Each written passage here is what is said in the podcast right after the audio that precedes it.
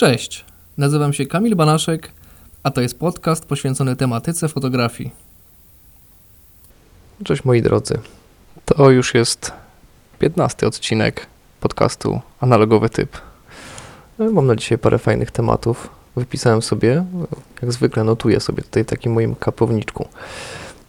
No i dzisiaj omówimy parę fajnych tematów z zakresu w zasadzie budowania swojego wizerunku. Takiego, żebyśmy byli postrzegani jako pełen profesjonalista, profesjonalistka. Mm, także mam tu kilka tematów dla Was fajnych. Mam nadzieję, że się spodobają.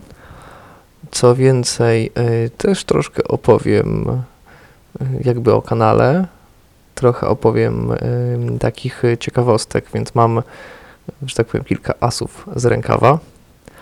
A co więcej, mam nadzieję, że się zmieścimy w godzinie. Jeśli krócej, no to, to sorry, bo staram się, że takie było główne założenie, żeby te podcasty trwały przynajmniej godzinę. E, oby nie krócej, no bo wydaje mi się, że to e, no fajnie jak się wyczerpie dużo tematów, ale też nie zanudzi was za bardzo. W ogóle to muszę się pochwalić, słuchajcie, e, tak abstrahując od tych tematów, muszę się pochwalić, że troszeczkę zmodyfikowałem to studio, troszeczkę zmodyfikowałem, że tak powiem, uchwyt na mikrofon. Mam nadzieję, że teraz dużo przyjemniej słucha się tego, co mówię. I mam wrażenie, że jakość dźwięku jest chyba lepsza, ale to już pozostawiam Waszej ocenie. Natomiast teraz przechodzimy do kolejnego tematu, jakim jest poziom obsługi klienta, co jest oczywiście bardzo ważne. Bardzo często mm, mam takie wrażenie, że bardzo często nie zważamy na to, w jaki sposób obsługujemy klienta i bardzo dobrze jest się postawić na jego miejscu. Znaczy, co ta osoba może czuć. Może ją gonią terminy, może potrzebuje na przykład szybko do druku wysłać dane materiały, a my mówimy takiej osobie, że na przykład sorry, ale teraz to jesteśmy gdzieś na mieście yy, i może jutro wyślemy. Albo jakąś inną wymówkę taką, która utrudnia życie. A przecież my mamy ułatwiać życie klientowi, bo powierza nam swój czas, powierza nam często swoje pieniądze, E, no, po to, by później oczywiście mieć z tego jakąś korzyść, no bo lepsza reklama, e, lepsze materiały gdzieś na stronie reklamowe, więc też to się musi przełożyć na zysk, a wiadomo, że w marketingu czy w takiej sprzedaży każda minuta jest bardzo ważna. E, więc uważam, że tutaj bardzo duży nacisk musimy położyć na obsługę klienta i szybką reakcję. To znaczy, jeśli pracujemy e, z domu i mamy, jakby to jest nasze główne zajęcie, ta nasza fotografia, no to fajnie, e, gdybyśmy od razu zareagowali, napisali, odpowiedzieli takiej, takiej osobie, takiemu klientowi naszemu, że te materiały wyślemy zaraz.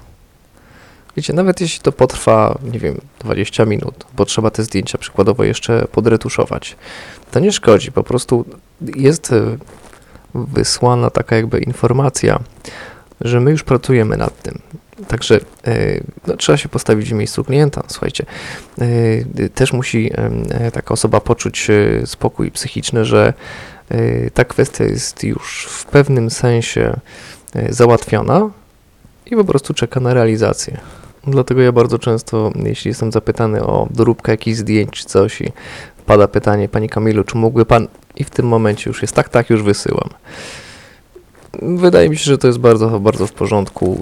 Też y, nie widzę powodu, żeby sprawiać problem klientowi, bo y, no tak jak już mówiłem, przychodzi do nas z pewnymi założeniami i, i chce uzyskać fajny, y, bym powiedział, materiał, fajny produkt finalny i bezproblemowo.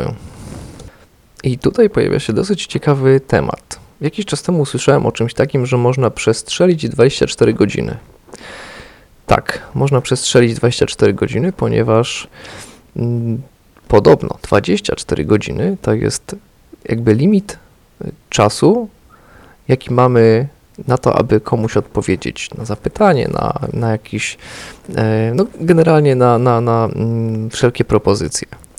Więc y, jeśli odpowiemy później niż y, taka przysłowiowa doba, to może się okazać, że na przykład zlecenie spadło.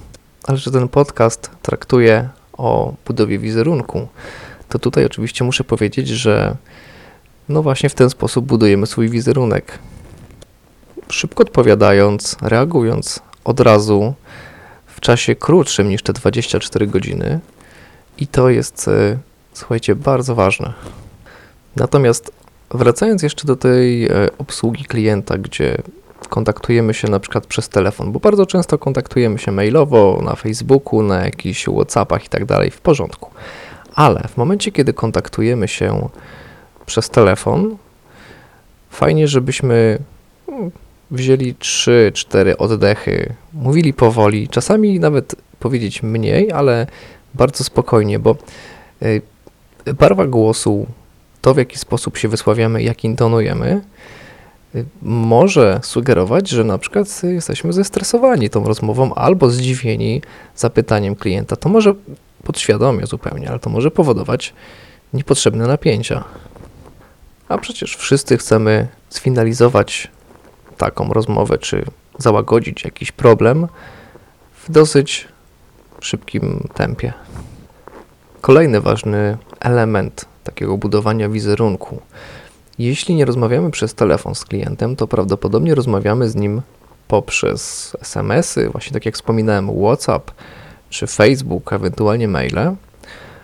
I ja zauważyłem, że bardzo często ludzie mm, popadają w takie skrajności. Na przykład od takiego totalnego kija w tyłku, gdzie piszemy witam i na końcu rozmowy też jest coś mega sztywnego i cała, cała rozmowa jest sztywna, e, do takich skrajności, gdzie bez żadnych pozdrowień na końcu, bez żadnych podziękowań, e, zaczynamy w zasadzie maila e, prawie że od siemaszki albo nie wiem, po prostu zaczynając od razu treść maila i wtedy takie maile przypominają gdzieś tam jakieś powiedzmy wewnętrzne firmowe rozmówki, a nie rozmowę z klientem. I to też jest coś, co może nawet w zasadzie urazić klienta.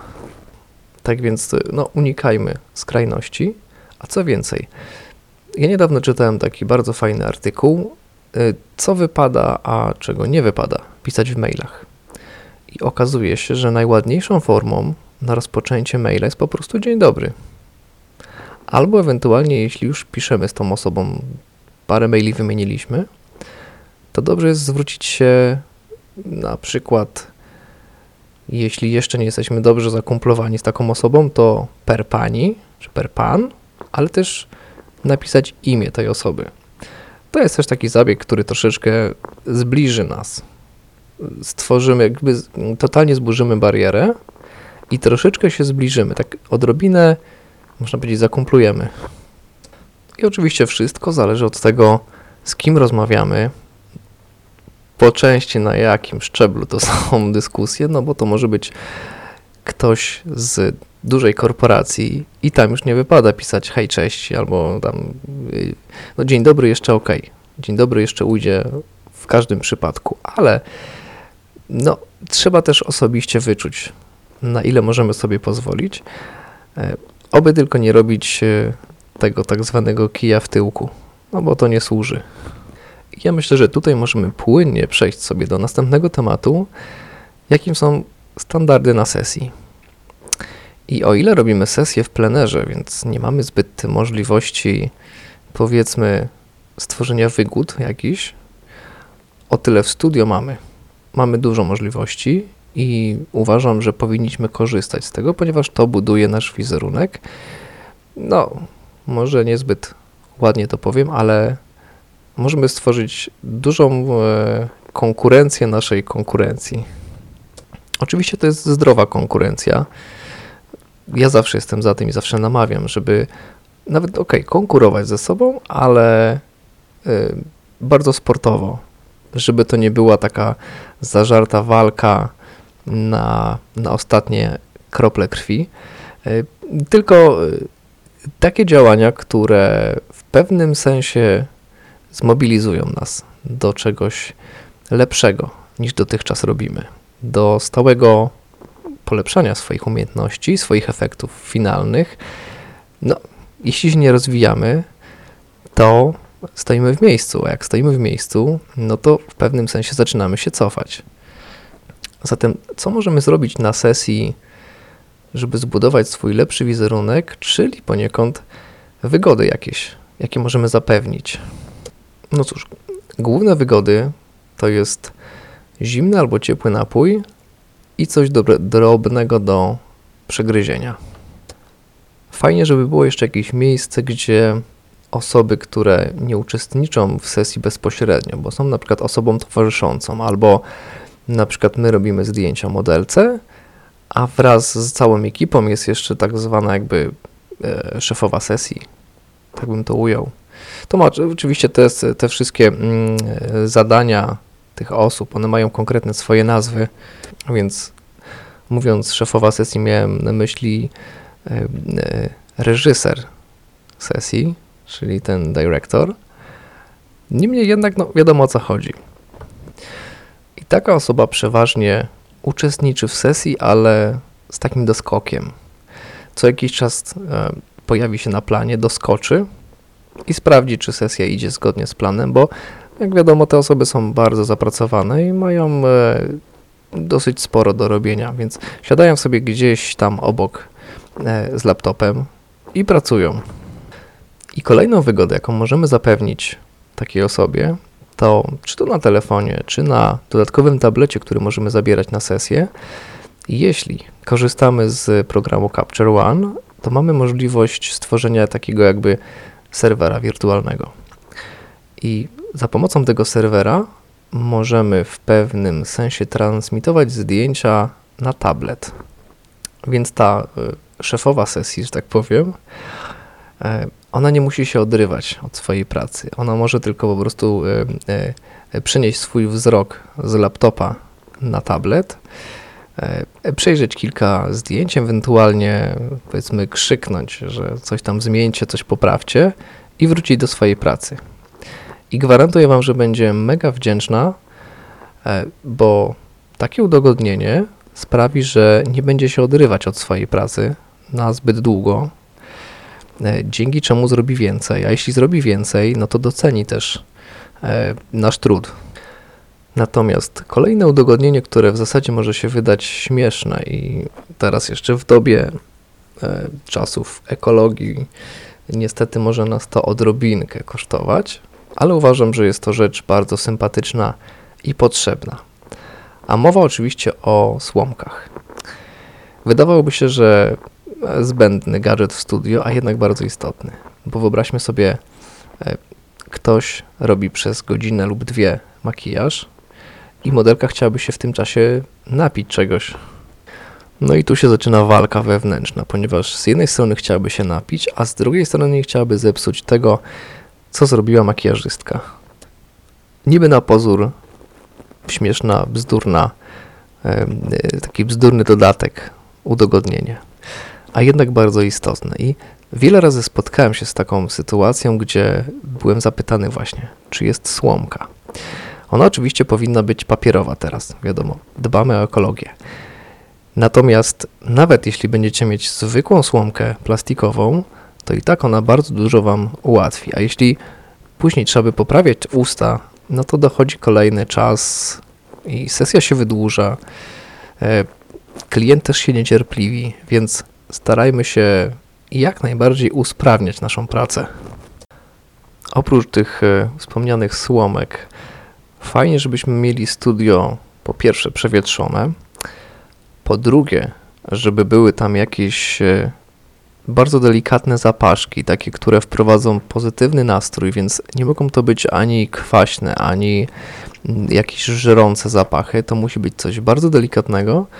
Z mojego doświadczenia zaobserwowałem taką tendencję, że wszystkie jakieś takie delikatne nuty, e, lekko kwiatowe, e, jakaś wanilia, tego typu rzeczy są bardzo pozytywnie odbierane. I jak to wpływa na odbiór sesji? Taka osoba wchodzi do nas mm, do studio i od razu ma pozytywne wrażenia. Od razu czuje ładny zapach, więc też czuje się dużo bardziej, bym powiedział, przytulnie w takim miejscu. Więc od razu też się dużo łatwiej otworzy przy takiej sesji. No wiadomo, sesja w jakimś ciasnym, ciemnym pomieszczeniu, które pachnie dyktą, e, a versus oczywiście jakieś pomieszczenie piękne, białe, duże, przestronne, z czystym powietrzem, z ładnym zapachem, no wiadomo, że no to jest skrajny kontrast oczywiście, ale y, no sami widzicie. No, jednak wszystkie te pozytywne elementy będą się składać na finalny odbiór naszej sesji, na wrażenie z sesji. Zatem e, dbajmy o to.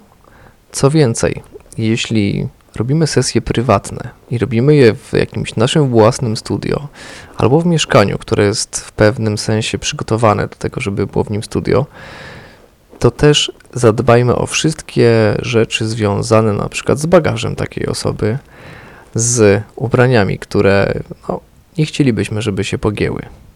Więc fajnie jakby był jakiś wieszak albo jakieś miejsce, żeby ewentualnie na przykład je wyprasować.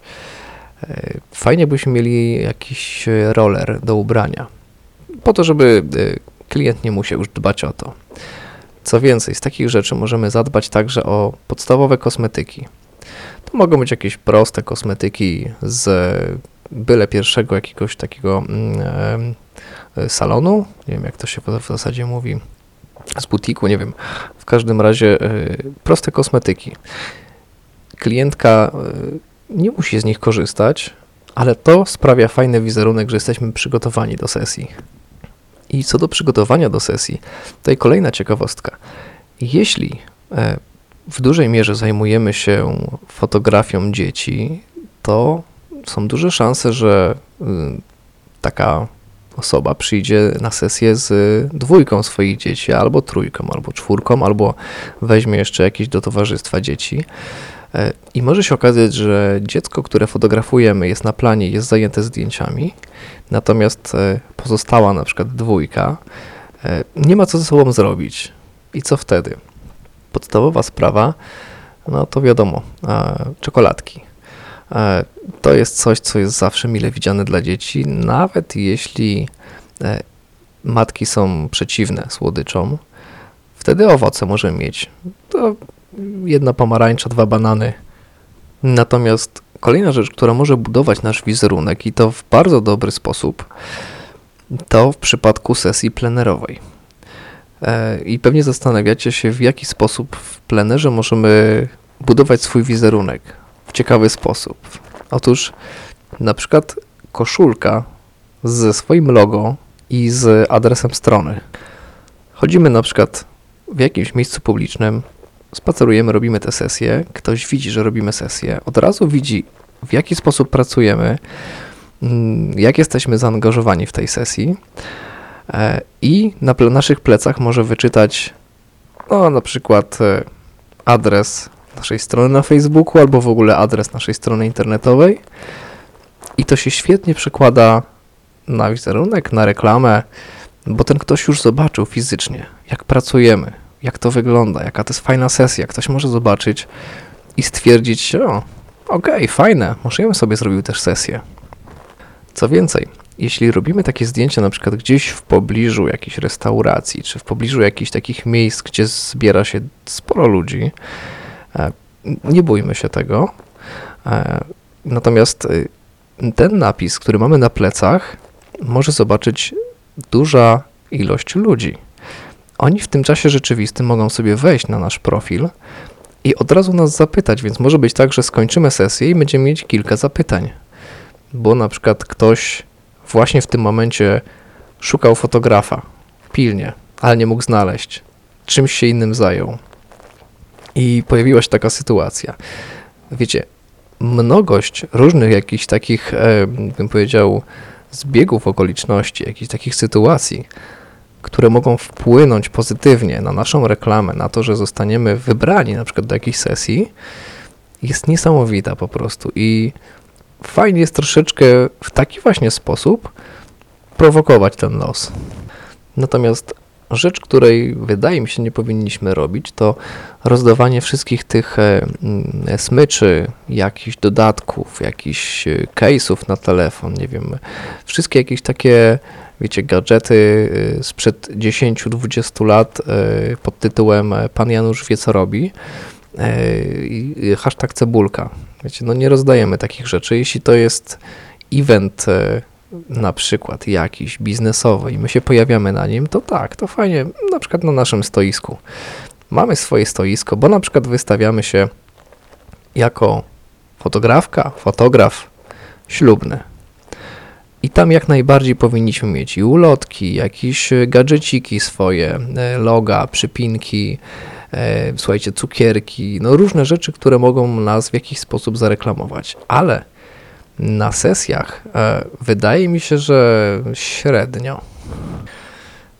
Co więcej, o ile takie gifty mogą być odebrane troszkę nachalnie, o tyle w drugą stronę. Jeśli dużo fotografujemy dzieci, to możemy zrobić na przykład, wiem, kupić jakąś maskotkę, czy zamówić jakieś maskotki e, na AliExpress, czy jakimś innym serwisie i na przykład zlecić dodrukowanie albo do, do robienia jakiegoś logo, napisu, czy czegoś w tym stylu. E, Dziecko może się bawić taką zabawką, dziecko może później je zabrać gdzieś na przykład do znajomych i taka zabawka już w pewnym sensie reklamuje nas, jeśli jesteśmy fotografem dziecięcym. Oczywiście e, nie mylmy tego z fotografem dziecinnym, chociaż i tacy się zdarzają. Ale w fotografii dziecięcej ja myślę, że wszystkie takie drobne gadżeciki dla dzieci, takie fajne zabawki, jakiś, jakiś fajny drobiażdżek, no to może być e, fajna forma reklamy. Natomiast e, co do wizerunku, o którym już mówimy prawie 22 minuty, wizytówki. To jest temat rzeka. Ja już widziałem całą masę wizytówek dla fotografów e, od takich e, zwyczajnych białych, gdzie jest tylko tekst, po takie wizytówki, e, na których jest ramka do kadrowania, jakieś napisy, jakiś mail, jakiś telefon. No jest to fajne, zaczepia oko, no ciekawa forma reklamy. I to wszystko działa, ale ostatnio zauważyłem e, bardzo fajną usługę, która może Was zaciekawić. Mianowicie to są e, wizytówki wirtualne, takie zbliżeniowe. I teraz jak to działa? Warunek jest jeden. E, musimy mieć NFC w telefonie. Jeśli go nie mamy, no to po prostu musimy bazować na tym, co jest napisane na wizytówce, czyli w zasadzie z drogiej wizytówki zbliżeniowej robi się zwykła wizytówka, tylko że taka twardsza, grubsza. Działa to na prostej zasadzie. W momencie, kiedy przybliżamy tę wizytówkę, która może być zupełnie biała, przybliżamy ją do telefonu, wtedy na telefonie pojawia nam się strona z trzema lub czterema opcjami. I te opcje możemy sobie zaprogramować. Tam może być numer do nas, tam może być nasza strona na Instagramie, na Facebooku, tam może być nasza normalna strona, albo ewentualnie na przykład odnośnik do naszego sklepu, e, do kategorii na przykład najbardziej proponowane w tym tygodniu. Także, jak widzicie, potencjał takiej karty zbliżeniowej jest ogromny. No i jest to coś y, zupełnie nowoczesnego, e, co też może wywołać dosyć sympatyczny uśmiech na ustach osoby, no, z którą rozmawiamy, której pokazujemy mm, taki gadżet. To też wizerunkowo dobrze wpływa, ponieważ, no, jak wiecie, e, wszystko, co może przełożyć się na finalne, dobre wrażenie po rozmowie z nami, jak najbardziej jest e, pożyteczne. A więc e, wizytówki zbliżeniowe uważam za przyszłość w zasadzie tej formy. E, Ja myślę, że już większość telefonów ma NFC i to nie będzie stanowić problemu. Przyznam się, że jeszcze nie mam takiej wizytówki zbliżeniowej, natomiast na moich wizytówkach jest już odrobina nowoczesności, ponieważ e, oprócz tej strony, na której mam no wiadomo, wszystkie te dane niezbędne. Na odwrocie jest kod QR. I on bardzo często no, w iPhone'ach działa naturalnie, po prostu musimy włączyć aparat, najechać na ten kod QR i od razu pojawia nam się taka zakładka z góry mówiąca o tym, że jeśli klikniemy, to przejdziemy do strony, która jest proponowana. I tą stroną jest moja strona facebookowa. E, działa to rewelacyjnie. Ludzie są oczarowani tym sposobem e, z prostej przyczyny. Zwyczajnie nie muszą klikać, nie muszą wpisywać w przeglądarce.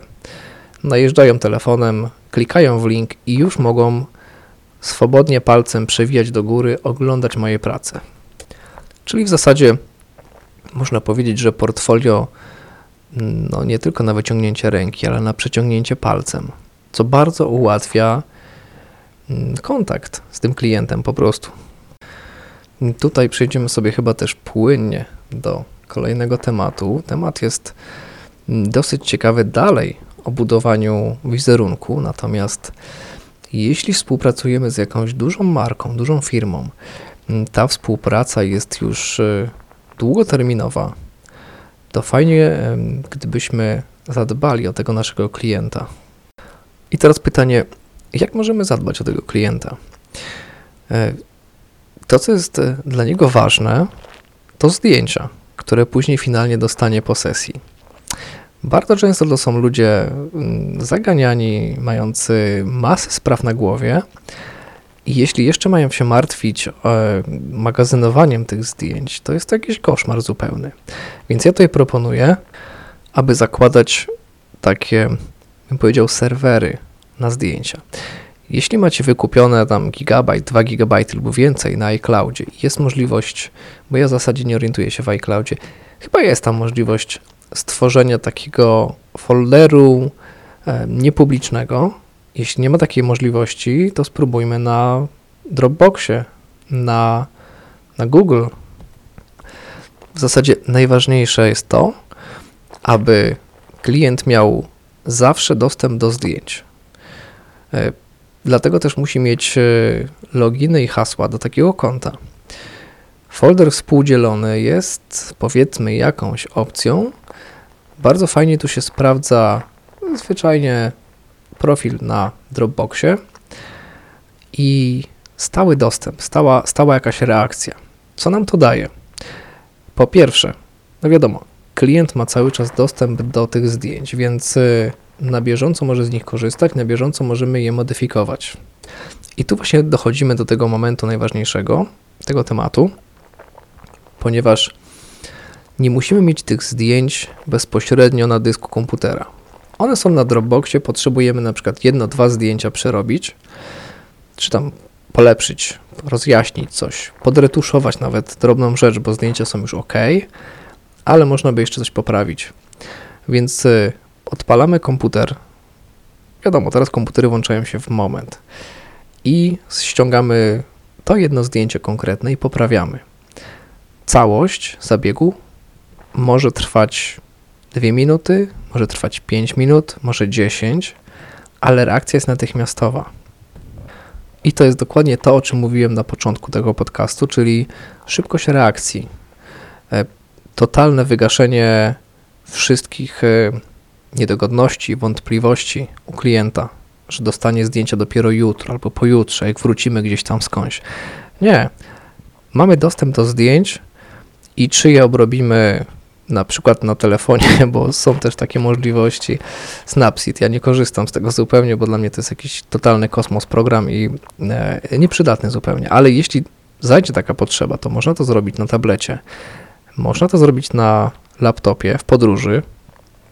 Takie zdjęcie, jeśli waży na przykład 5 MB, 10, 15, ono nie będzie się długo ściągać i też nie będzie się długo wysyłać.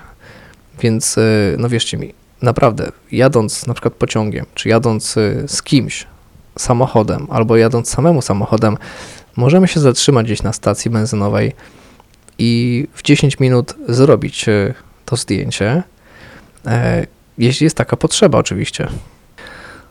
Więc y, wracając do tematu tego Dropboxa, to jest, znaczy Dropboxa, w ogóle takiego serwera specjalnie przeznaczonego dla klienta. To jest niesamowite udogodnienie i gwarantuję Wam, że wielu z, Waszych klientów e, po prostu podziękuję za taką usługę, bo to, jak już mówiłem, niesamowicie ułatwia pracę. Ja myślę, że w tym momencie troszeczkę oderwiemy się od tematyki budowania wizerunku i odrobinę skupimy się na innym temacie. Na temacie może odrobinę oderwanym od tego, co dotychczas omawialiśmy, ale też ciekawą sferą e, zagadnień fotograficznych. A tą sferą jest e, pierwiastek fotografa, czyli taka dusza, jaką e, przelewamy na zdjęcia. To jest sposób kadrowania, oświetlania, ale też sposób obróbki później tego zdjęcia. No wszystko, co się składa na finalny efekt zdjęć, co jest bardzo płynne, bym powiedział. Pytanie, dlaczego płynne? Ponieważ to się zmienia na przestrzeni miesięcy, lat. Dlatego y, czytałem kiedyś o takim bardzo fajnym doświadczeniu wykonanym na fotografach, y, gdzie na jednej sesji była ta sama modelka, to samo oświetlenie, to samo miejsce i nawet te same pozy, natomiast kilku fotografów i efekt tej sesji no był niesamowity. Tam e, od każdego fotografa były zupełnie inne zdjęcia. Co więcej, niedawno natknąłem się na taki filmik e, też dotykający tego zjawiska na YouTubie. Nie mogę sobie teraz przypomnieć nazwiska tej fotografki, która w pewnym sensie zapoczątkowała ten filmik, zaaranżowała. Niemniej jednak e, było to bardzo ciekawe tam była akurat trójka fotografów, ale widziałem, czytałem mm, artykuł o bodajże sześciu fotografach, pięciu, sześciu, jakoś tak było. No i efekt tego doświadczenia był e, taki, że każdy fotograf zrobił trochę inny efekt finalny. Zdjęcia wyglądały, no różne były od siebie, po prostu były różne od siebie. I tutaj docieramy do dosyć ciekawej takiej E, konkluzji, wniosku z tego wszystkiego. W zasadzie ja wyciągam taki wniosek w tym momencie na podstawie swoich obserwacji, że właśnie fotografowie, którzy uzyskują różne efekty od siebie, powinni w zasadzie uzyskać ten sam efekt, bo, bo kontrast, e, bo na przykład balans bieli, bo, bo, bo jasność, tak dalej, no wszystkie te rzeczy, które składują się, e, składają się na, na efekt zdjęcia już po retuszu, powinny być w zasadzie te same, a nie są. I tu dochodzimy właśnie do tego wniosku, który wyciągam, że e, fotografowie kadrują w taki, a nie inny sposób, e, ponieważ to jest jakby wyciągnięta średnia albo najlepsze efekty, jakie zaciekawiły ich e, spośród wszystkich zdjęć, jakie obserwowali w przeciągu ostatniego roku. Dlatego ten styl potrafi się zmieniać, o czym zaraz jeszcze będę mówił. Niemniej jednak e, to jest taka jakby średnia i wyciągnięcie takich najlepszych rzeczy, takich rzeczy, które zaciekawiły ich. Ja wiem, że dla niektórych może mówię teraz banały, ale to są rzeczy, nad którymi warto się zastanowić e, e, w momencie, kiedy planujemy ewentualną zmianę stylu albo nasz styl już znudził się nam troszeczkę i szukamy czegoś nowego. I warto się zastanowić nad sobą. E, warto jest na przykład szukać, bo poprzez szukanie e, różnych zdjęć, e, tutaj z pomocą może przyjść Pinterest, poprzez szukanie.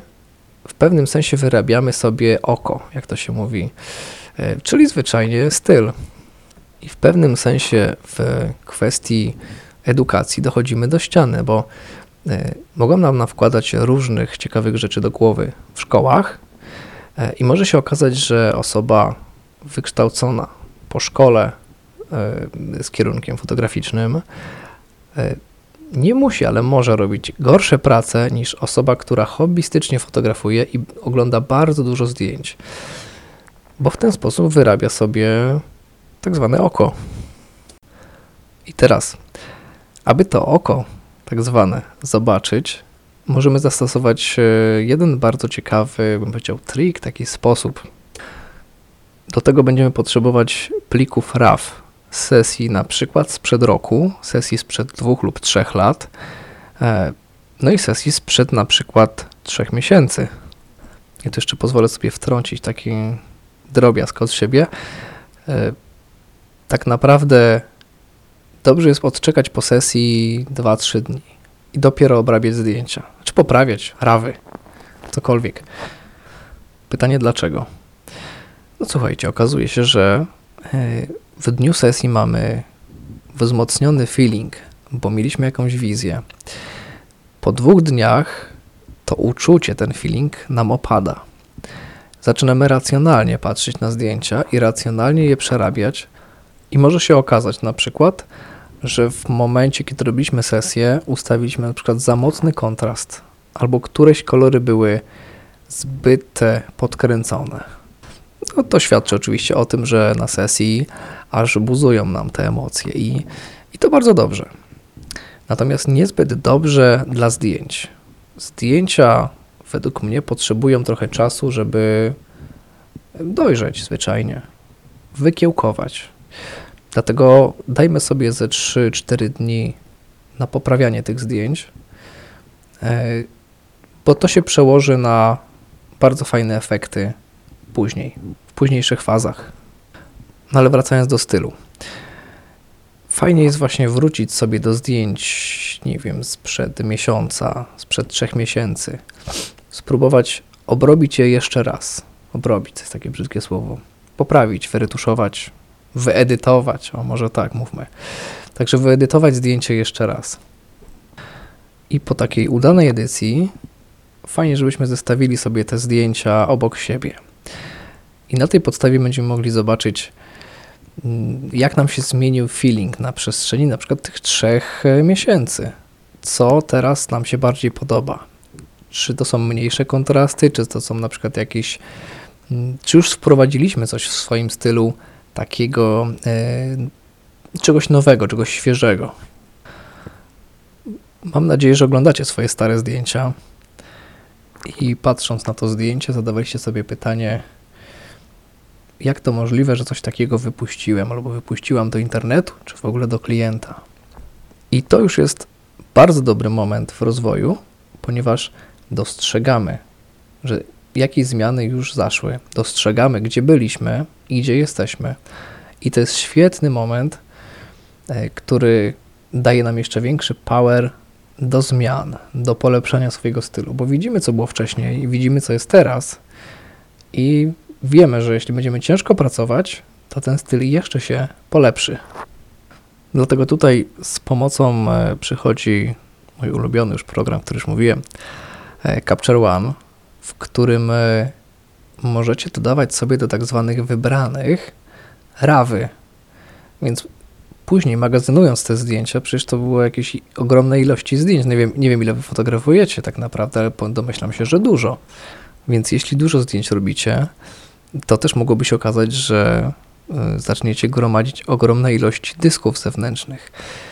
Natomiast ta rzecz przychodzi nam z pomocą, bo możemy wybrać konkretne zdjęcia i mieć je w rawach, mieć je w programie e, czy na warstwach, czy, czy, czy po prostu poprawione kolorystycznie e, i możemy w każdym momencie wrócić do tych zdjęć. Więc jeśli na przykład zdjęcie po obróbce nam nie odpowiada, albo klientowi nie odpowiada, zawsze możemy wrócić do tego zdjęcia. Natomiast zdjęcie Mm, zdjęcia, których nie wybraliśmy, możemy skasować, dzięki czemu ta sesja mniej zajmuje i łatwiej jest ją magazynować na dyskach zewnętrznych. I dlaczego o tym mówię? Dlatego, że po pierwsze, łatwo jest magazynować takie zdjęcia, a po drugie, łatwiej będzie Wam wrócić do tych zdjęć i wykonać tę próbę, o której przed chwilą mówiłem. To jest absolutnie niesamowite doświadczenie. Ja polecam dosłownie każdemu, żeby pobawić się ze swoimi starymi zdjęciami, spróbować je wyretuszować, wyedytować ponownie. I to już finalny temat, e, żeby Was więcej nie zanudzać. Chociaż mam nadzieję, że, że Was nie nudzę i to są ciekawe tematy. Niemniej jednak na koniec chciałem już coś takiego powiedział, łagodnego, spokojnego. E, I tym łagodnym, spokojnym tematem jest e, taka troszeczkę wspominka, skąd w ogóle wzięła się nazwa analogowy typ i dlaczego analogowy typ. I z chęcią opowiem o tym. Otóż e, to się zaczęło jakieś dwa, może trzy lata temu. Tak naprawdę w momencie, kiedy ja fotografowałem bardzo dużo analogowym aparatem, do dzisiaj mam ten aparat, e, to jest Bronika ETRS, chyba ETRS bez i, z tego co pamiętam. E, fenomenalny aparat. E, po pierwsze jest małych rozmiarów, także jest dużo mniejszy od Mamii. Druga sprawa to jest taka, że robi poziome zdjęcia, więc, więc tam klatka jest bodajże 4,5 cm na 5,5 czy 6 cm nawet. No jest to dosyć spora klatka, fajna ostrość obrazu. E, bardzo dobrze mi się fotografuje tym aparatem. No teraz troszeczkę rzadziej, no bo to jest e, kosztowny proces i bardzo hobbystyczny, chociaż zdarzyło mi się robić e, niektóre komercyjne projekty tym aparatem. Co do samego aparatu, ja go kupiłem jako taką kostkę. Następnie z zagranicy przez eBaya. E, ściągnąłem sobie bodajże chyba z Norwegii e, Vizier i z Londynu Motor, czyli ten uchwyt e, pionowy. I bodajże jeszcze gdzieś skądś, ale nie pamiętam skąd, tulipan. To nie jest oczywiście tulipan, który powinien być zainstalowany do tego obiektywu, bo tam mam bodajże 55 mm czy 50 mm Czyli to jest w zasadzie przy tym formacie e, szerokokątny obiektyw, bo tam powinna być 80, czyli to jest taka stałka. E, no, klasyka. Natomiast wracając do analogowego typa, tak naprawdę nazwa zaczęła się właśnie od e, wrzucania jakichś takich prostych filmików o fotografii na YouTube'a. Ja miałem takie wtedy marzenie, żeby publikować filmy takie troszkę fotografii, troszeczkę o programie Capture One. Wtedy bodajże pracowałem chyba na Capturze siódemce albo szóstce. To były, chociaż może to była siódemka, nie pamiętam dokładnie. W każdym razie, no wiecie, początki Captura.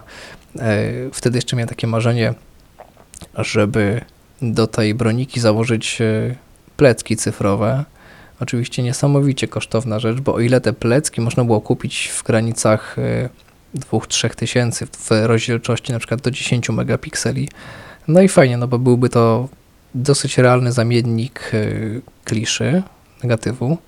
O tyle przejściówka z uchwytu Hasselblada na mm, bronikę, tą analogową, no to już koszt, słuchajcie, w dolarach i na polskie złotówki przelicznik wtedy to był taki, że trzeba by wydać chyba 3,5 tysiąca złotych plus przesyłka, czyli kolejne jeszcze pewnie za przesyłkę 250 zł, no bo to ze Stanów leci.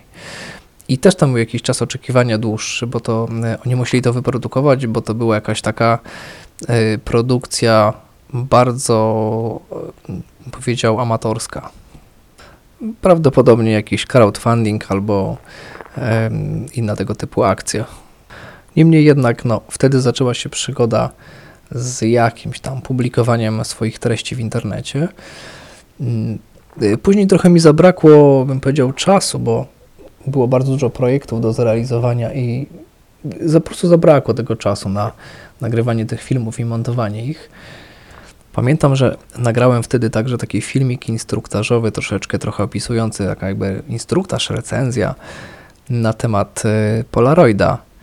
E, ja tam miałem chyba Polaroida setkę i Polaroida 300.